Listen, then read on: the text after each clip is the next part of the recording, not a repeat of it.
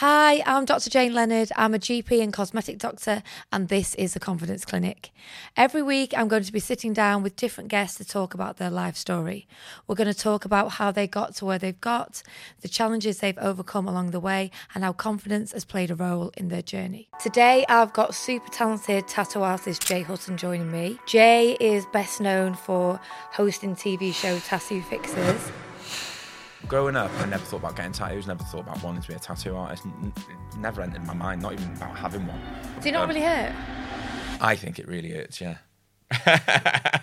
I might be tattooing someone's child who's passed away, and I don't feel an ounce of pressure, not a single ounce. I feel like I could do it with my eyes closed if it was possible. My dad passed away a couple of years ago, Yeah.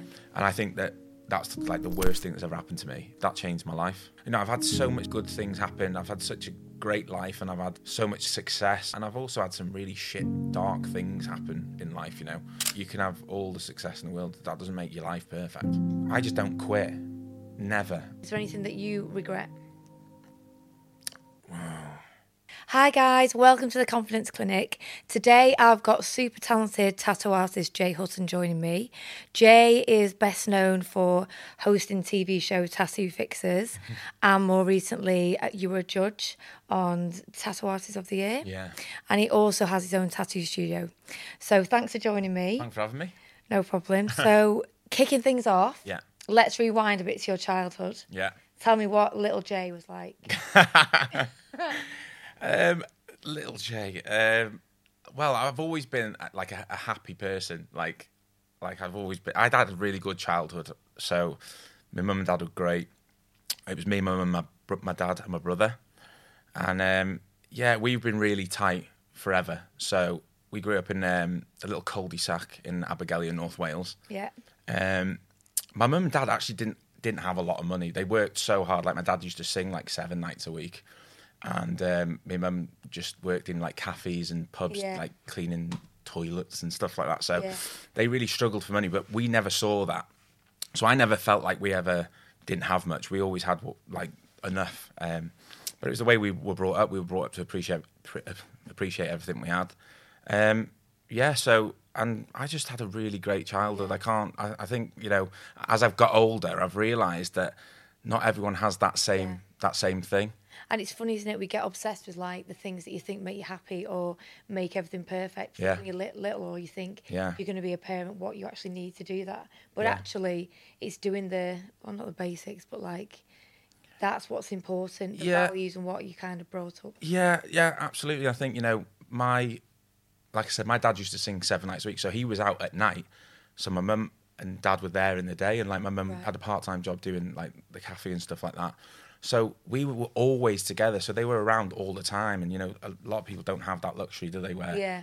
one parent might be away more than the Yeah. other and stuff like that. So we had a lot of time together, and it, and I think that's really molded us as you know people because we spent both enough Yeah. time with my mum and my dad you know so it was really good so i think that's really helped shape who we are as people and who the, like the men me and my brother have become as well So, did you grow up in that area and kind of stay in that area? yeah so i've been there my whole life until about five years ago I moved to chester but yeah that's where i'm from so my mum and dad had the same house for Yeah. the last well, my whole life really and then um, people know more i say i'm from abergele but when i tell people i say Rhyl because Yeah, I know. That. You know exactly. So if you're from the northwest, you, you'll know Yeah, Rhyl yeah. more than Abergele. So and I used to hang around the Rhyl a lot. So yeah, that's where I've grown up all my life. So and even now when I go back there, it still feels like home, even though I've created a life in Chester as well. So, when you were little, do you say that you were quite a confident kid, or were you shy? No. How would you describe yourself? No, I was shy, very shy. Like really, yeah. Well, I wouldn't say I was confident at all, really, when I was a kid. Um, yeah, so I used to just go home from school and just draw all night till I went to till I went to bed. I never used to go out with friends and stuff like that. So Yeah. I was quite. I would say probably when I was really young, I was quite introverted, really. Um, so yeah, but I suppose in my in like my long term, that's helped me with my drawing because that's all I did every Yeah. night. Um, but as I got older, I got more confident and stuff. But um, that's through just through life experience Yeah. and your situations you go through, and you know, and confidence is built, isn't it? You know, you build your course, confidence yeah, through, yeah. The, through the things you go through. So, yeah, Did you know you had a talent for art then? yeah. So that's funny actually because I wasn't confident when I was a kid, but I was very confident in being able to draw. But I wasn't like an outward spoken kind of confidence. I was, I just, it was like an internal thing. I always just knew I was really good at art. But I didn't know I was good at drawing until I went to school and realised that people couldn't draw. Yeah. I know. can't draw. Well, yeah. I- Not at all. so that was like baffling to me when I was in school. I, I just people used to say, "Oh my god, look at what you've drawn." I used to think, mm, "Yeah, can't you do that?" Like, and I just realised that no one else could do it.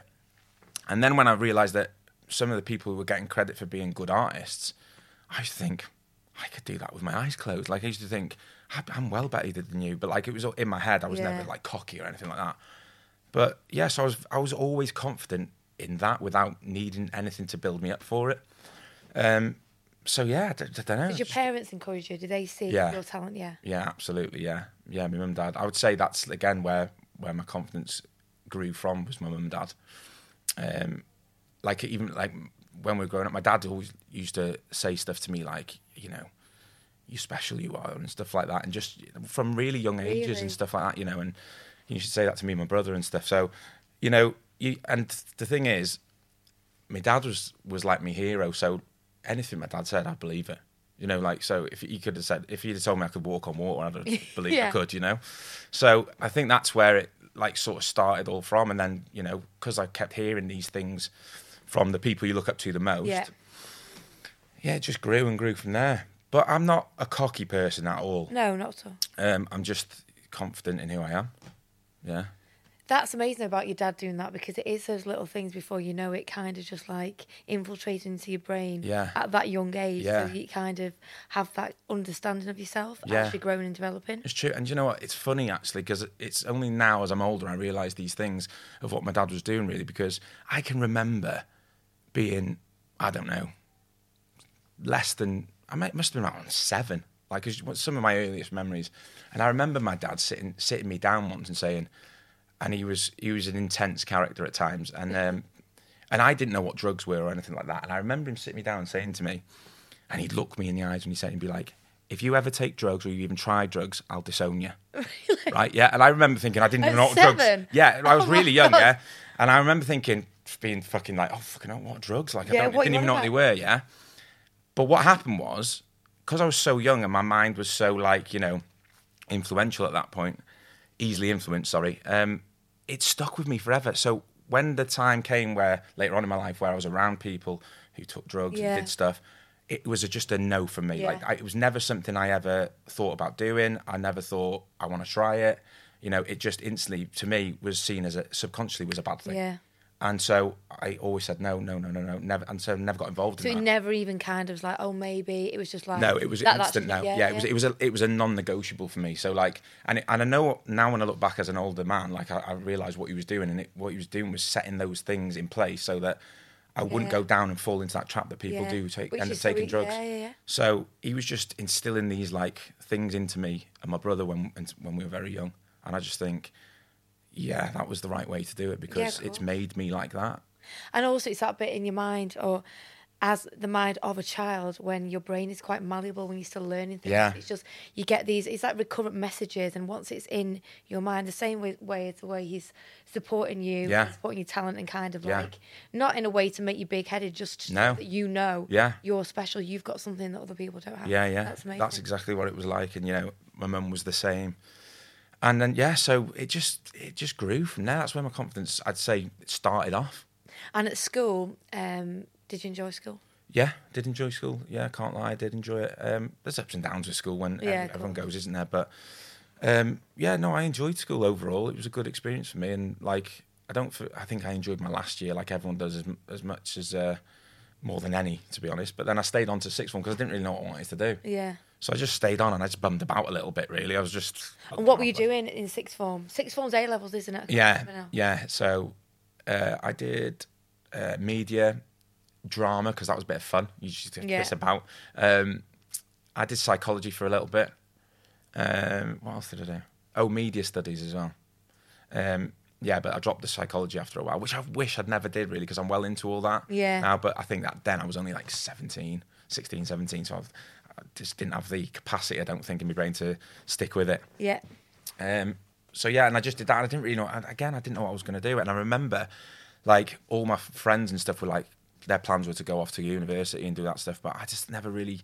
I wasn't an ap- academic person like that. Really, I was just, and I thought I'm not. I can't see myself going to uni, and if it was, it'd be to piss about again, and I don't want to just blow my life away by Yeah. messing about while I'm there and not getting anything done. Yeah, it's funny actually because at that age, um, I remember that quite well. Actually, when you're 17, Yeah. you've got to make massive decisions. That you've got to like, if you're going to go to uni, stick to this. Like in my case, like six years down the line. Yeah. And actually, if that's not right for you, and Yeah. you've done many things you can't sometimes move forward without Yeah. get it. It's quite. And Yeah. at 17, when we don't know really Yeah. what what you're going into or No. how much you want to do it. Absolutely, yeah. Um, yeah, I, I, I had no idea at all what I was going to do. So, yeah, for those c- couple of years, I mean, I, this is what I enjoyed because I was just having fun. I was like, it was almost like I being a free spirit. I didn't know what I wanted to do. I didn't know what Yeah, was going to yeah, happen. yeah. didn't know what was around the corner. I was just winging it, basically. Did So, you have yeah. loads of friends? Uh, yeah, I've got like my, my closest mates are still like my, my best mate was all my best mate throughout the whole of school. Like he lives five doors down from me now. We're still best mates. Um, so I've always had like my number ones, and then I've made friends over the years. And then, you know, some, some friends come and go, and it's just one of them, isn't it? So let's talk about tattoos. Yeah, So how how did all that come up? When did you get your first tattoo? eighteen. That's the That's- legal age. Yeah. So Did you want to get it as soon as you'd kind of crossed over that line? Do you know. I never, th- out, growing up or anything like I never thought about getting tattoos, never thought about wanting to be a tattoo artist. N- never entered my mind, not even about having one. And then uh, my, my brother had one. He was he, he was a bit more rogue than me back in the day. so like I was influenced by him because he's my older brother. I used to look up to him and stuff like that. So he'd do he'd do the stuff first that you know even my dad didn't want us to have tattoos. We didn't like him. So then Dan went and secretly had one, and I was like, oh my god, you know that looks cool.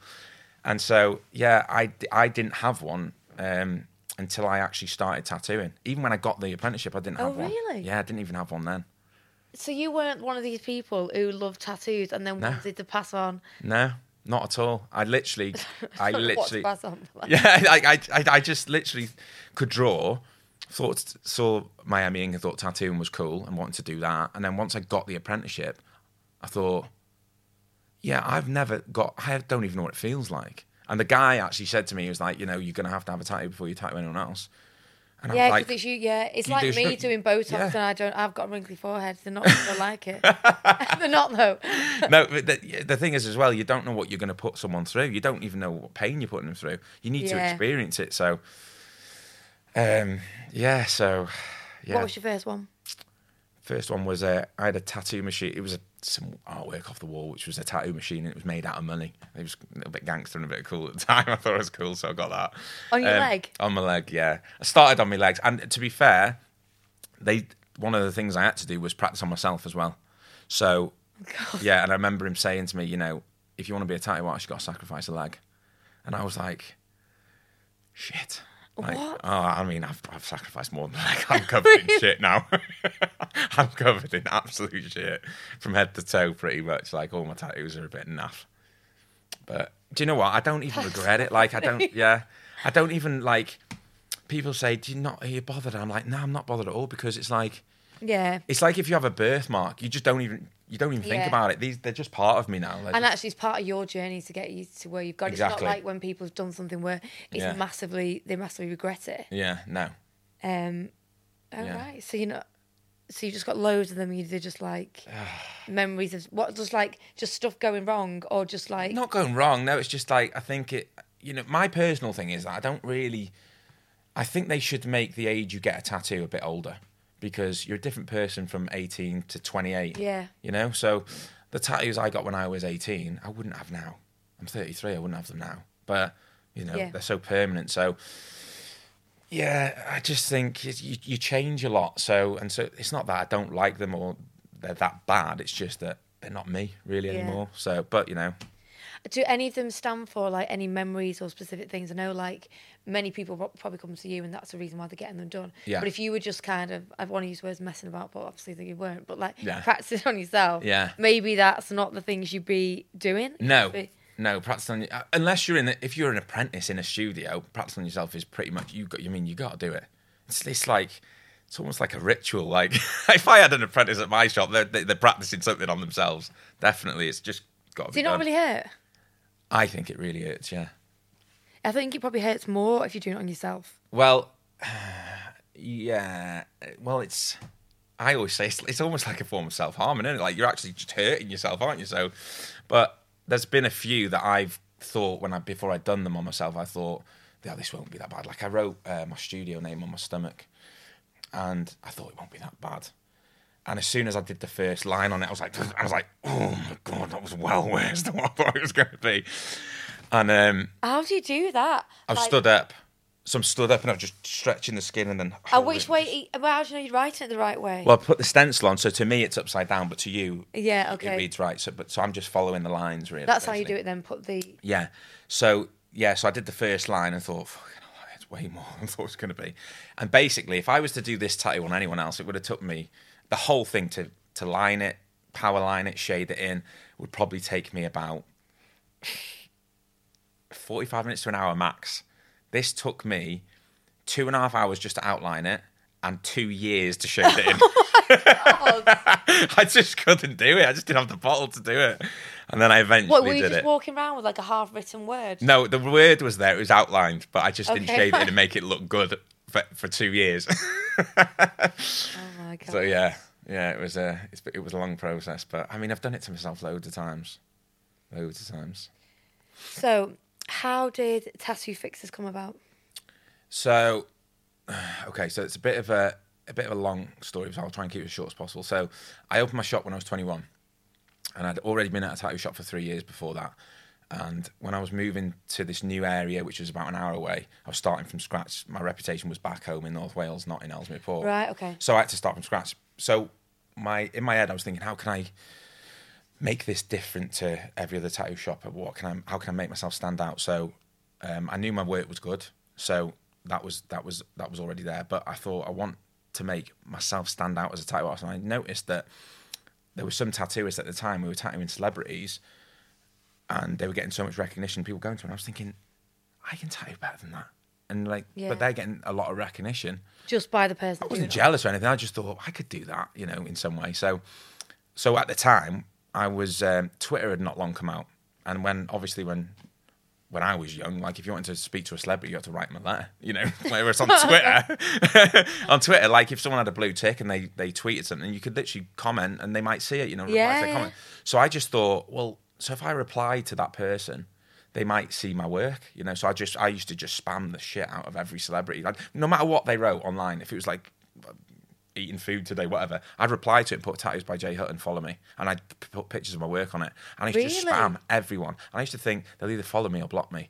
So anyway, long story short, loads of them followed me and a couple blocked me. But um, what ended up happening, I ended up tattooing a couple of celebrities.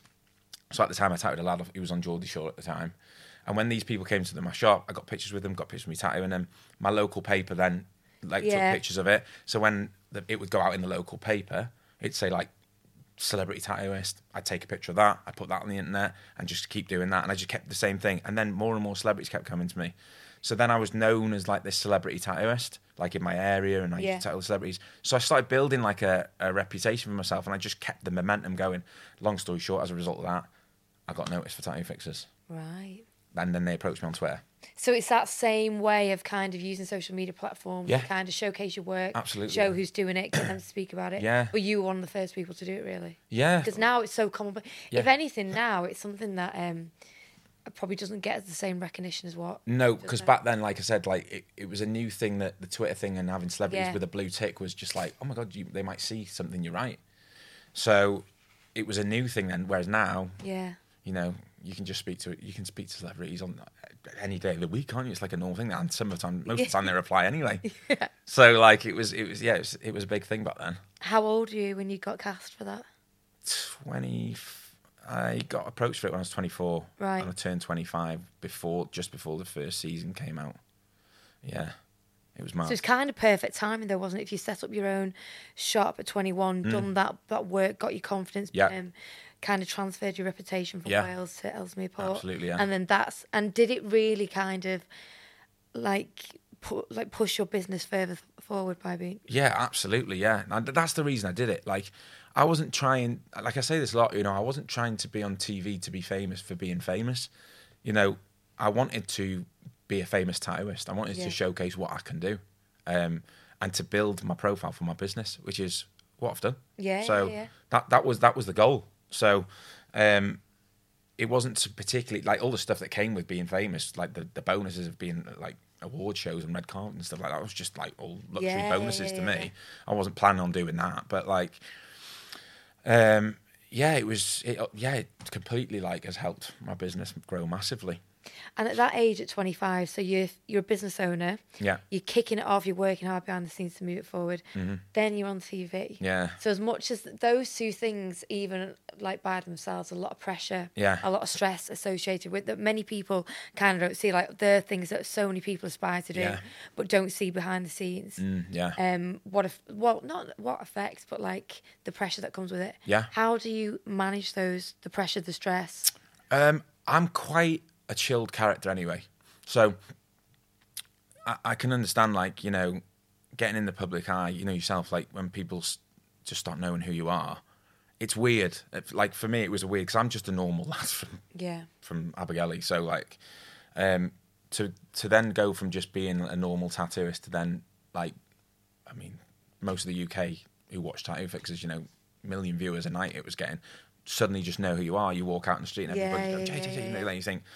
Wow, this is weird. And it's funny because when you're a kid, you're told not to talk to strangers, aren't you? so it's still in your mind. You know, Your dad just start told talking. you that, you're like, Yeah. I can't speak to you. Yeah, I'm just like people coming up to me, and I'm like, it took me a while to get used to just people staring at me and and saying all right to me who I, who I don't know. It was like it was a bit weird and a bit like you just walk down the street, be on the phone, and there'd be some lad staring at you, thinking, what's he staring at?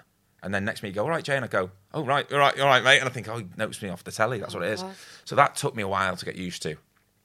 Um, yeah, it was weird, but I didn't. I don't really. I didn't feel no pressure. I, I honestly didn't feel pressure because I'm just doing what I do anyway Yeah. on TV. So it wasn't like I'd gone on something else or like a reality TV show and was trying to be a character or show off a different side. You know, trying to be somebody that I'm not. I, I've literally just gone on a TV show, and especially on Tattoo Fix, I'm not in front of a crowd or anything. I'm literally in a in a room like this in a Yeah. studio with people that I know, I've learned to know Yeah. um, and they were my friends who I'm tattooing with. So it's just like having banter in my studio, but just there's just cameras there. And then next minute, it only changes when you walk outside.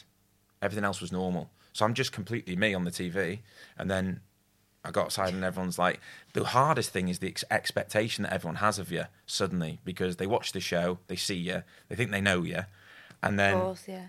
the expectation of when you know you could be having a bad day, you could be having a you know any sort of day, and you could walk outside and someone wants you to be off Jay off tattoo fixers because that's their moment. They've met you for the first time, and I'm always kind and polite to anyone that ever meets. me. I've never ever been rude to anybody, and I would never be. But that's the only thing I think is difficult that you almost then have to switch into. Mm. Oh, because that's their first time meeting you, and you don't want to give off a, a bad impression of and, and come across like something you're not. Yeah. Do you know what I mean? So that was difficult, ish, but not that bad. I wasn't that stressed by it. How many series did you do? I did six. So I did six. I think there was eight in total. Yeah, I think they did two more after I left. And now they don't do it anymore, but I think it was down to COVID happening and stuff like that. But yeah, it was good. I enjoyed it. It was a good time. And leaving it, what was it like leaving it behind? Fine, I was comfortable. I, I, I'd thought about it for a while, to be honest. I'd, you know, I'd thought about leaving it for a while. So by the time I actually made the decision, I was comfortable. You know, I, I'm not the type of person who would who would just make a decision off a whim. I've never been like that. I always think things through. Yeah. Um, so I was totally comfortable with the, the decision I made. So by the time I actually left, I was cool with it. So, and I wanted the show to do well. After you know, some people think you know about you wanted it to. I didn't want it to sink. I wanted it to. You know, I'd help create it. I help build course, it. You know what I mean? So the last thing I'd want it to do is just plummet. You know what I mean? So no, it was, and, and it has. It's it's it's known as like one of the biggest tattoo shows that's ever been in the UK, if not the biggest. Yeah. I think it is the biggest, to be honest. L- looking back, what were your main reasons for leaving? Um, a lot of things really. I'd, I'd, I'd, there was a lot of things going on behind the scenes, but more so, I'm constantly doing cover-ups, and any tattooist will tell you this: is that there's nothing like tattooing fresh skin. Like I can only work if I'm tattooing over something, I can only make that new tattoo look as good as I can with something underneath it, which means I have to manipulate it to cover something, which means it might be darker in certain places that it wouldn't be if I was to do it So fresh. it can't be perfect. So it can't no, it can't be perfect in most cases. So I'd got to the point. I was never at my studio. I was always down there filming, so I never got time to be at my studio. So that was never there. I was never there, and doing cover-ups, and I just felt like my tattooing got a bit stagnant because that's all I'm doing. So I wanted to go away, and I wanted to show what I can actually do. Like, Like, you know, the reason why you went on it. yeah, the reason I went on it. Yeah. and as much as I was showcasing a lot of my work, I was showcasing my work as a cover-up tattoo artist, and really, I'm a Yeah. portrait realism tattoo artist. So I went away and thought I just want to take my tattooing to the next level, and I feel like that's what I've done. Brilliant. Yeah. So when people come to on Tattoo Fixers, it's because they've have a tattoo that they regret or Yeah. something like that. What's the worst ones you've seen? Oh God. I mean, in terms of the quality of them being done, they're all as bad as each other, pretty much. Then none of them are the good. But it's the stories more than anything. Yeah. It's like the stories that that's what makes it. But I mean, I mean, there was a guy that like he bought a T-shirt from somewhere, and it was like it had a big like tire mark down it. This white T-shirt that had a big tire mark down it, so it looked like he'd been run over. He had it tattooed on his body. It was about it was about the size of my leg. It was about this wide. It went straight up him, big tire mark. And I What was, was his reason or memory or thing you wanted to remember about that tire mark? Why was it so he just liked the T-shirt. So then, and then he got it tattooed on him, and then he was like, "Yeah, can, can you do?" I was like, "No, mate. There's nothing I can do with that. You'll have to get that lased off. Like, there's nothing I can do with it. Impossible. Like, because it's so black. It was just a black tire mark. Oh my god. I'm thinking, I just, I know, I know, I can work miracles, but I can't in this situation. Yeah. Awful. so that's one of the worst. But then it's the stories, like behind some of them, you just, they're just. I can't even believe some people come on TV and just openly Say, come out with some of the stuff they do. But you know, each to their own, isn't it? It makes great TV. Yeah. um, do you? Re- I know we spoke about yours, but do you really regret any of them? No, I can't say I regret them. Like I, I look at some of them and think, oh, you know, I wish I could start again, but not in a regretful way. I just because I'm not that bothered. Like Yeah. I don't care. I'm past caring, to be honest. Like, I mean, now I've got so much shit on my chest and stomach now that it's like it's almost looked like I look like a drawing pad, honestly, because I've got like so much income and then. My brother started to cover up on me, which I haven't got any further with, just because I can't be all sitting for the pain and just, and so and at the point now I'm just like I don't even look at them. What? So you got a half done cover up over Yeah, I mean, you can sort of see like, can you see loads? loads of, I mean, you couldn't tell what that is if I showed you now, could you? You can't see what No. anything is there. Nothing. No. That's that's what I look like. so if I go on holiday, do you know what's funny? I go on holiday, uh, right? yeah. And I've took my top off, and people like, especially I go to America, right? And I've been to like pool parties in Vegas, and I've had people come up to me and go, "Oh my god, your tattoos are amazing." I'm like, "Are you blind? what are you looking at?" That's so funny. Do you Yeah. think though people expect? bec- Well, I think they would expect because of your job and Yeah. you being on the TV Yeah. and you've been expert in it to have like the most prestigious, well, not prestigious, but the best ones going. But No. actually, the flip side is funnier. Yeah, but yeah, probably. But I used to work with a tattooist who'd been tattooing 30 years and he looked like a proper tattooist. He's bald head, big guy, tattoos all over his head and stuff like that. And he one of the first things he ever said to me when I was 18, I started tattooing, he goes, You're not a real tattooist unless you're covered in shit. That's what he said to me. And I was like, yeah. So I guess that makes me a real yeah, tattooist. so you didn't feel, yeah, and you had to practice. yeah, that's it. So yeah. Um, talking about regrets in a more broader sense. Yeah. Looking back in your life, is there anything that you regret? Regret. I don't regret. Not really. I can't really because I think you know. I'm, it's made me who I am, and I'm Yeah. happy with who I am. So that's the biggest thing for me. Is if I'm happy with who I am, then everything good and bad has shaped me to be this person. So I get that. I suppose one of the reasons why I'm doing this podcast is to kind of talk about how people's journeys, Yeah. and sort of things going wrong, things not turning out that they you know the way you wanted, Yeah. things not going your way, actually Yeah. can be a blessing in disguise Yeah. because maybe you learn something from it, or Absolutely. it redirects you into another path that is actually better for you. yeah, Have you had anything like that happen? Yeah, loads. I, I like I, nothing's perfect, you know. Like I've had loads of failures in my life, like loads of them. I've been through some right, you know. I've had so much like good things happen. I've had such a great life, and I've had so much like success and stuff like that. And I've also had some really shit, dark things happen in life, you know, and some really bad times. But you know, that's life at the end of the day as well, isn't it? You know, and it's not going to be perfect no matter what. You know, Yeah. you can have all the success in the world. That doesn't make your life perfect. You know, so you know, and all these things shape you to be who you are. And it's, I think it's in terms of confidence. I think you know every experience you have, good and bad. For me, the thing I've learned, and that's what what builds my confidence, is how you've reacted to everything that's happened to Yeah. you. You know, how you you overcome the stuff that happens to you. More so the bad stuff. It's all right to be looking like you've got the perfect life when everything's going good, but what what are you like as a person when everything's going Yeah. bad? Like when everything's not going your way, what what how do you react to things like I just don't I just don't quit. Never. Like it's not even like it's not a, a negotiable thing that's even on the table for me. Like no matter how bad anything is, I wouldn't I wouldn't give up or give up on myself either. So like I think that's maybe like why I've got through some of the stuff I've got through really. I think it's that thing of um, when bad things are happening, or when you've got, or you're feeling bad. Actually, it doesn't necessarily have to feel it's a bad thing. If you're going through moments where Yeah. you're feeling low, or you just don't feel yourself, or you know, I think th- something I've definitely learned is those feelings will actually pass. Yeah, yeah. It's kind of just sitting with them and riding it through, and Yeah. knowing actually you might be feeling like this, or like it will with time change, and it's just kind of having that belief and belief in the process. Yeah, it is Whatever absolutely. needs to be done to get through it. Yeah, I remember watching a thing actually. Um, Tom Tom Hanks was talking about this, and he was saying that you know time's your ally, and that's so true. You know, you know what what's happening now in the moment can be the, the worst thing. Yeah. You know, but you know, there's if you just ride it out, like just one step at a time. I, I find that like, um, you know, I know I've told you this before. You obviously know my dad passed away a couple of years ago, Yeah. and I think that that's like the worst thing that's ever happened to me. So like, and one thing I did at that time was just put one foot in front of the other. I didn't think too far ahead. I was like taking today, um, today for to get through today, and tomorrow. I didn't think about past tomorrow. Like it was like today and tomorrow. What am I doing? Right, I've got to do this. This is what I've got to do today and tomorrow. I don't think about the weekend. I don't think what's happening next week. One step at a Yeah. time, and the next minute, you know, you're two years, you're two years down the line, and you're in a different position. You know. Sounds like your dad had a major part in your life. Yeah, yeah, yeah, yeah. My dad's like, just the, in my opinion, he's the greatest man to ever live. So, um, yeah, he was, he was like my best mate. So, yeah, that changed. That changed my life. Yeah. You know, but you know, like I said, you know, when you go through dark times and things like that, they shape who you are, and, Yeah. and then you find you do you find out a lot about yourself in when bad things are happening.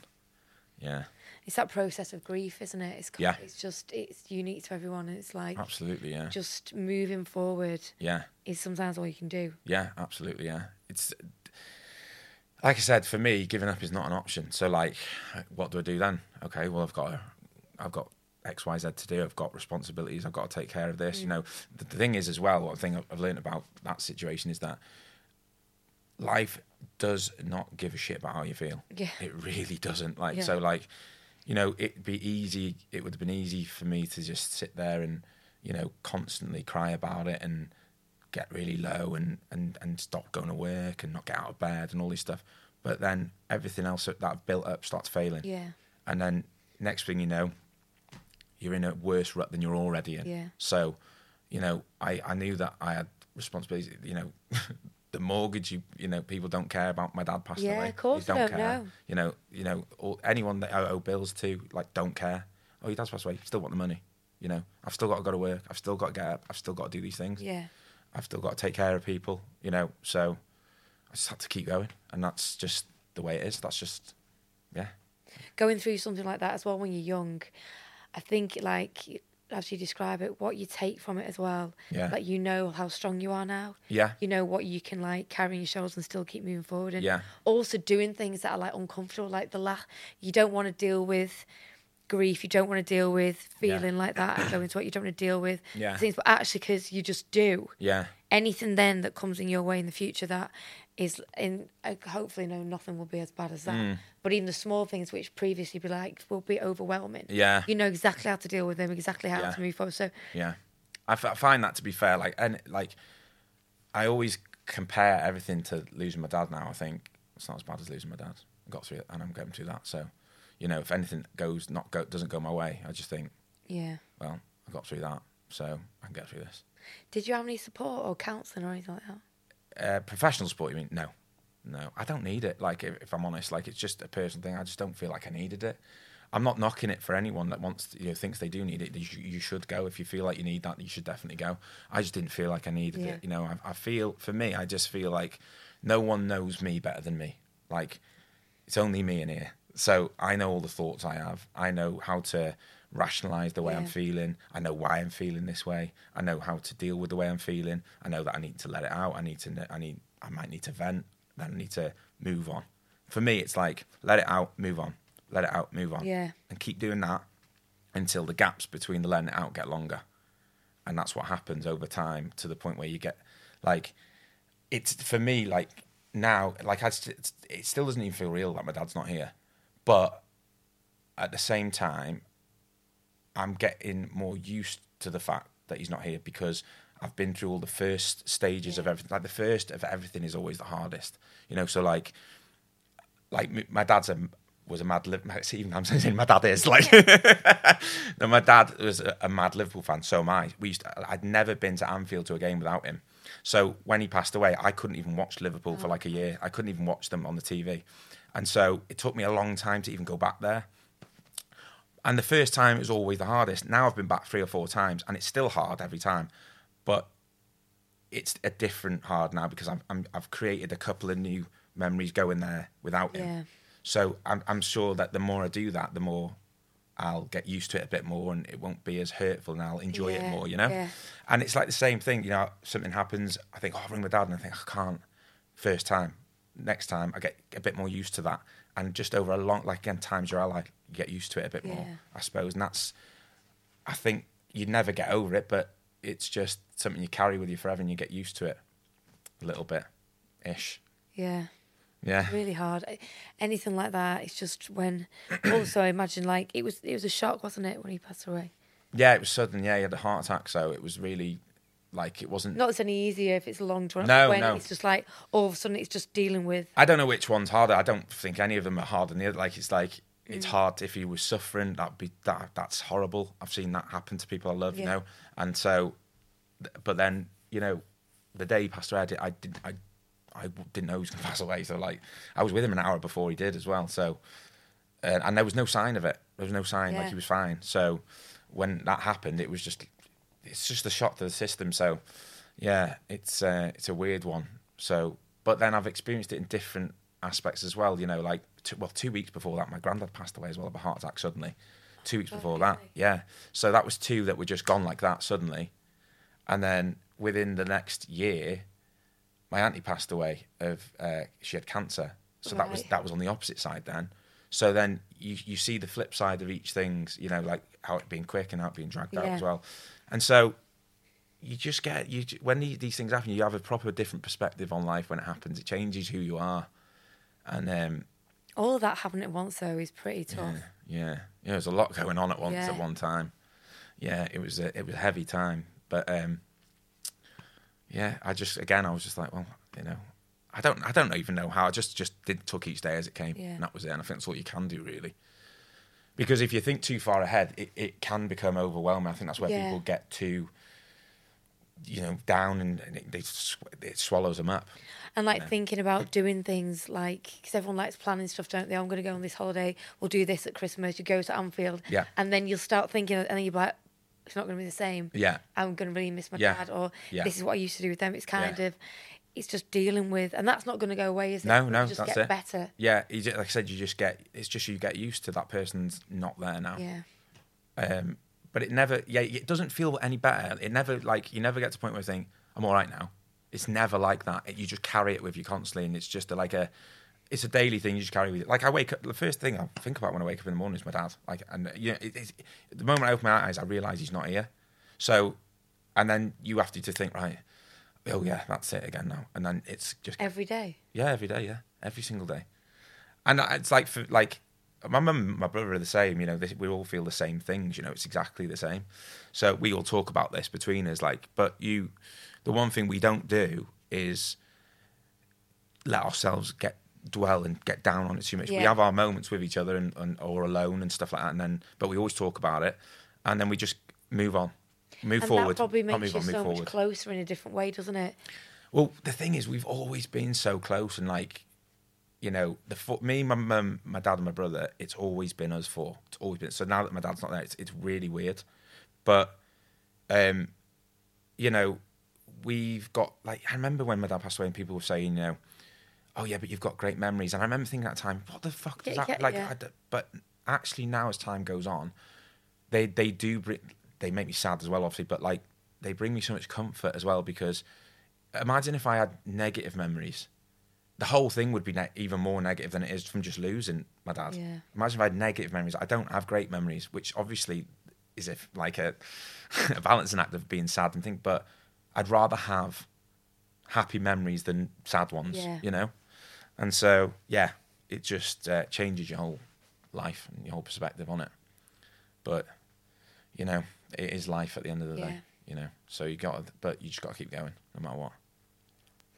So with other things like just thinking what I can follow that with.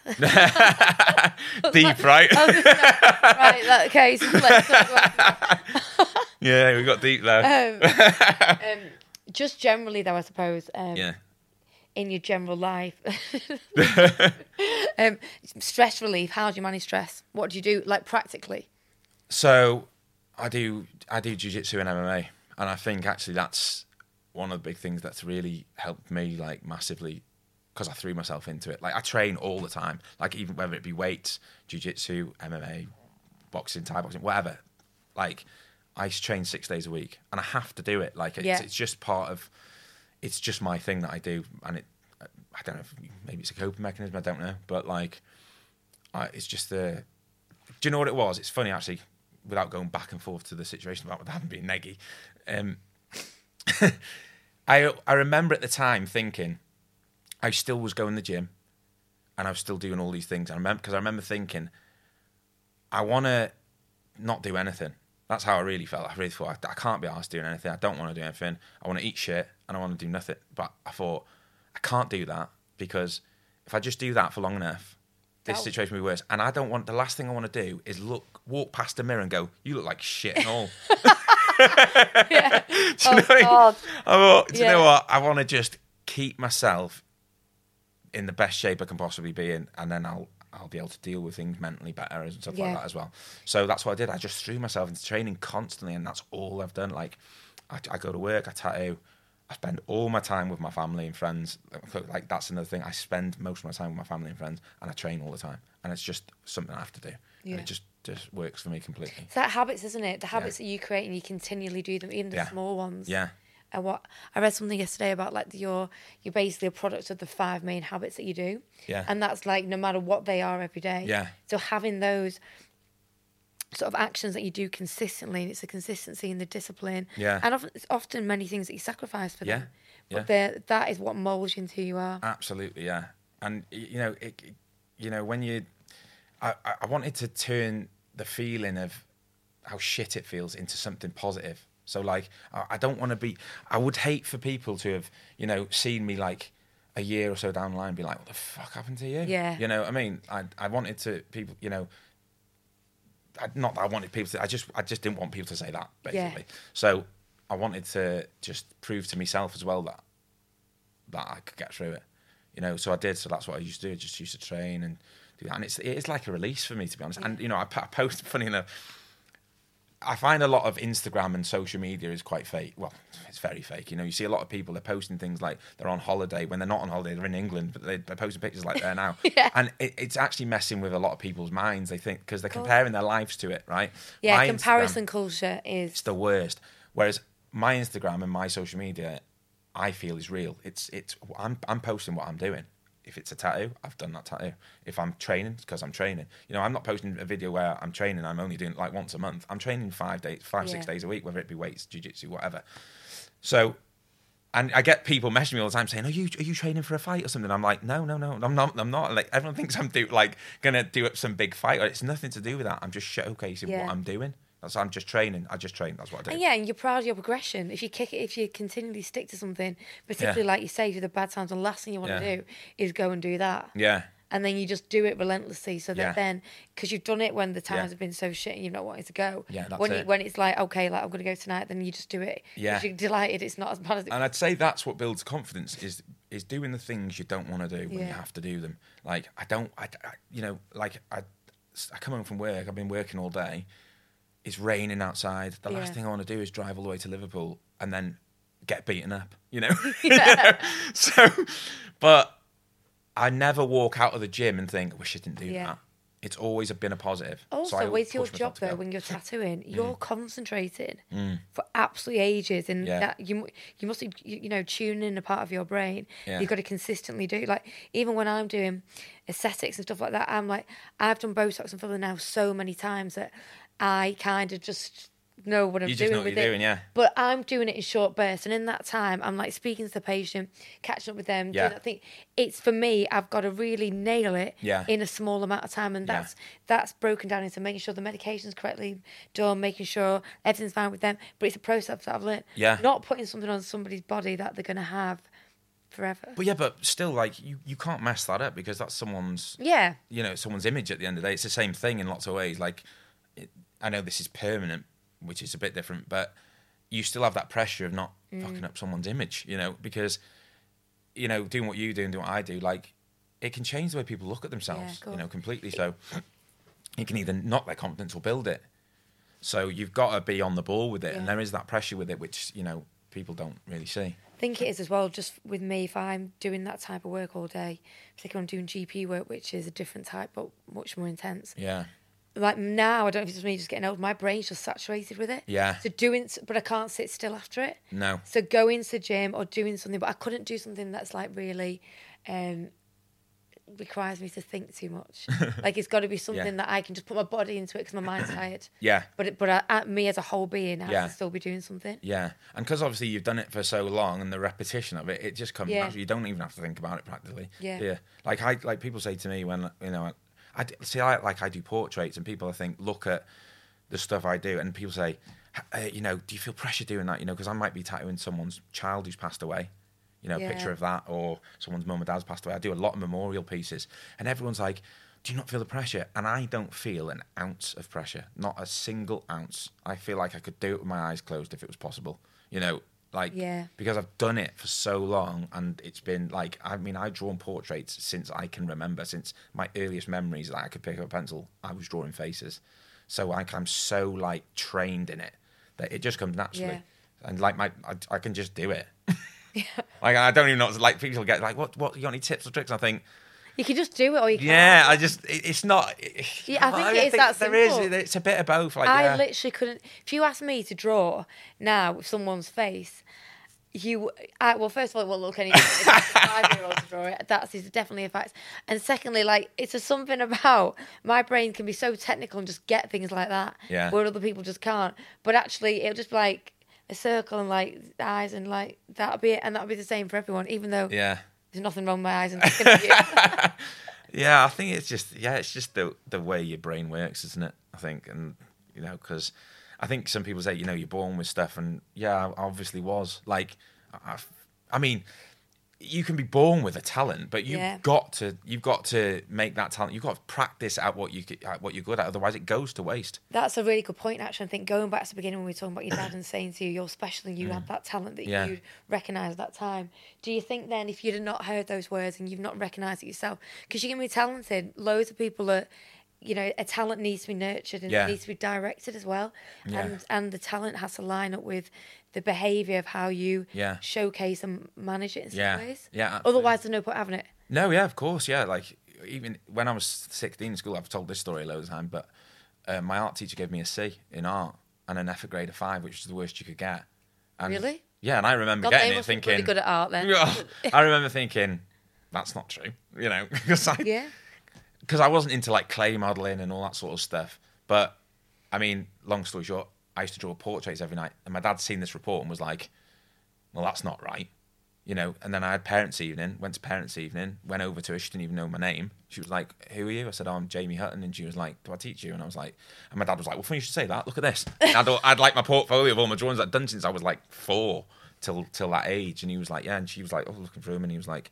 And she was just trying to put it away. And he was like, no, no, no, keep looking at it. Look at this one. And he was going, tell me you could draw better than him in this school. Give me an example of one person that can draw better than him in the school. But as he's saying those things, I'm believing it. I'm Yeah, well, thinking, they yeah, probably actually, show me as well. Yeah. Yeah. So yeah, I just yeah, I believed anything he'd say like that. So yeah, that I think I don't know. Well, surely he would have believed it, otherwise he wouldn't be saying it in that way. Oh no, like, he yeah. knew. Yeah, he knew. Yeah, he knew that I had the talent for it uh, more so than I did. So, but I'd suppose that like from hearing it from my dad, Yeah. you know, and the people you you believe things from people that you respect. You know, if you look up to someone and you respect their knowledge on something, and you're trying to learn that, when they tell you you're good at something or you're bad at something, you believe it Yeah. whether it's good or bad. So if yeah, yeah, you just it's who you look up to. That's important. And I suppose, well, going back to what you're talking about, building confidence, and I suppose one thing I've learned as well, not necessarily about confidence, but about self belief. So Yeah. I often used to think, what actually does that mean, self belief? And I think Mm. Yeah. what I've worked out in my head and is that if you kind of keep promises to yourself, like even little things, like my alarm goes off at half six in the morning, I'm like, I don't want to get up, Yeah. I don't need to be in work until like nine thirty or something like that. Yeah, And but I make myself get up, yeah, go to gym, do the things I don't necessarily in that moment could like talk myself out, self Yeah. out of. yeah, But over time, these little things or doing what you say you're going to do, even if you don't want to do it. Yeah. Like I said, I was going to go and support, like my friend Gareth's sister the other week in in Hull. I said I'd go and support this Strictly Come Dancing thing. Yeah. I didn't really at the time, after you know, really hectic time work, want to do that. yeah, But I've said I'm doing it, so I'm doing it. yeah. And it's how your your reputation to Yeah. yourself is. Yeah, and it that the thing is, it's another thing go on about things like Dad used to say. It, you know, and this always sticks with me, and it's so true. You can't run away from yourself. So, you know, you could have said, "Yeah, I'll come to that," and then think on the day, oh, Yeah. I can't be asked, and then make an excuse. But in your head, you know you're making an excuse, and you feel bad because you did say you and would, feeling and you let bad, someone down. them letting them down would have been way worse than me just being a bit tired on the train. Yeah, exactly. And then you do it and you think, you know, you've proved to yourself, I didn't want to do that, but I pushed through and I went and I've made someone happy and I, I stayed true to the commitment I made as well.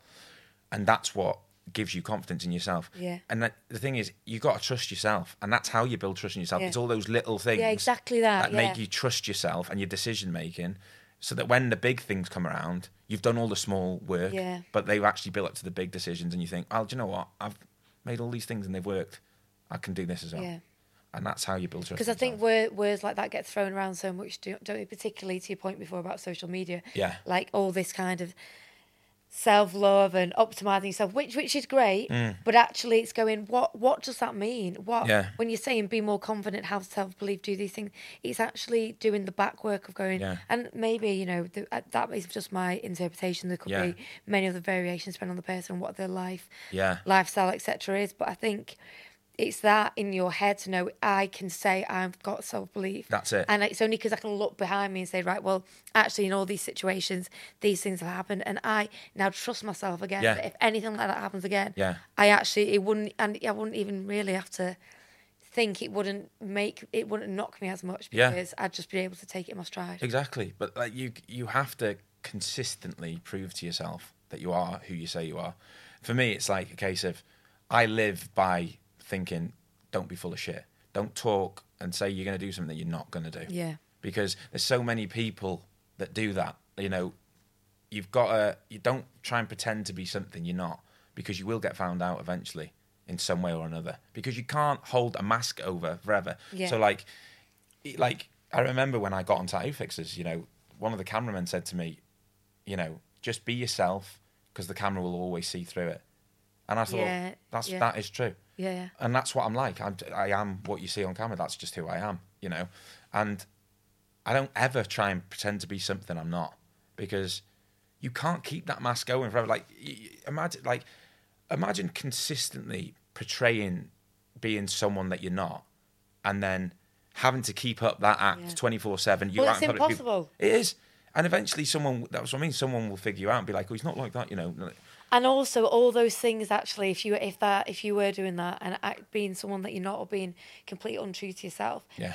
the person having that reputation is way worse than however bad you thought you were initially. Exactly, exactly. And I think that, you know, there'd be nothing worse than getting to the end of your life and looking back on your life and think that you just played a character your whole life, like, and just Yeah. were fake the whole time, and like, ah, you, it's it's old saying it, like, you'd rather be hated for who you are than liked for who you're Yeah. not, and that's Yeah. that is so true, like, You know what's funny as well with that, Jay? I think we're, we're kind of talking about people who are like doing it to their advantage or, you know, in a negative way. But some people actually try because they don't believe in themselves enough. Yeah. Put on this fake life to please others. Yeah. And then all the time you're just living someone else's life. yeah. And I think that is just as bad. But the thing is, you can't fake real self belief. You, you you can you can fake it, but like you can't. This is why you have to you have to prove to yourself like every day you have to prove to yourself that you are who you say you are, because like you said, you're not truly happy if you're Yeah. portraying a character that you're not and you are faking it because you don't believe in yourself. You have to create believing in yourself. I, I that's what I think. You know Yeah. you know what it's that it's doing the things you don't want to do the hard stuff that you just think i really don't want to do that you know there's times i like when i first started training in uh, martial arts like the last thing i wanted to do was go around and get battered you know like but that was why i did it because i didn't want to do it. Like i didn't want to do it. Like i thought you know what can i do around go you know think i can have a go? If i you know if i'm out somewhere and someone came up to me and started on me for nothing could i handle myself? In my head i thought i could but not until i walked into martial arts Yeah, and yeah, realized i actually couldn't you know what i mean? You know then then then you start thinking well actually in my head it's a bit full of shit then. So i go there i learn and i think "Oh, i want to learn this now. And then you prove to yourself every time you go i think tonight's going to be a hard night. Yeah. you know i don't really want to get punched in i don't want to get punched in the face but i do i'll go and do it because i don't want to do it. So because i know that when i leave that i'll go learn something there. That's, uh, yeah, it's a bit extreme, but my. it's just the way i am. I know yeah Right, Jay, just to wrap things up. So, Yeah. in terms of confidence or confidence tips or things that you can give, Yeah. Mm. not necessarily practical advice, but um, I know we've covered a lot on it already. yeah But just to, what advice would you give other people? Um, if you if there's something that you, like you're struggling with to get through, put one foot in front of the other and don't think too far ahead. One day at a time, one step at a time. You know, think about the things you have to do that that day and the next day, and don't think past it. That's how you. That's how how you get through things long term. Um, for building confidence, uh, it depends on. I think every every situation is different, and everyone's lives are different, and what it is Yeah. particularly that they're struggling. You know, if someone was getting bullied, I'd say go and learn martial arts. One of the best things you could do, even just if you don't want to be fight, be a fighter, just learn. Com- that'll give Yeah, you so 'cause much it goes- yeah, yeah. It's good to just know how to defend yourself. Um, yeah, I just think and doing, just doing the right thing. Like the right thing is the is normally the hardest thing to do. It's quite easy to do the wrong thing Yeah. and that's why most people choose to do the wrong thing because it's the easiest option. But by doing the right thing and taking the hard route and the hard option, you you build that trust with yourself and prove to yourself that you know you are who you say you are and that you can be something and level up and become whoever Yeah. you want to become. Yeah. Brilliant. Top tips. Thank you so much. That was really amazing to chat to you. Oh, Thanks, thanks, a thanks, lot. thanks for having me.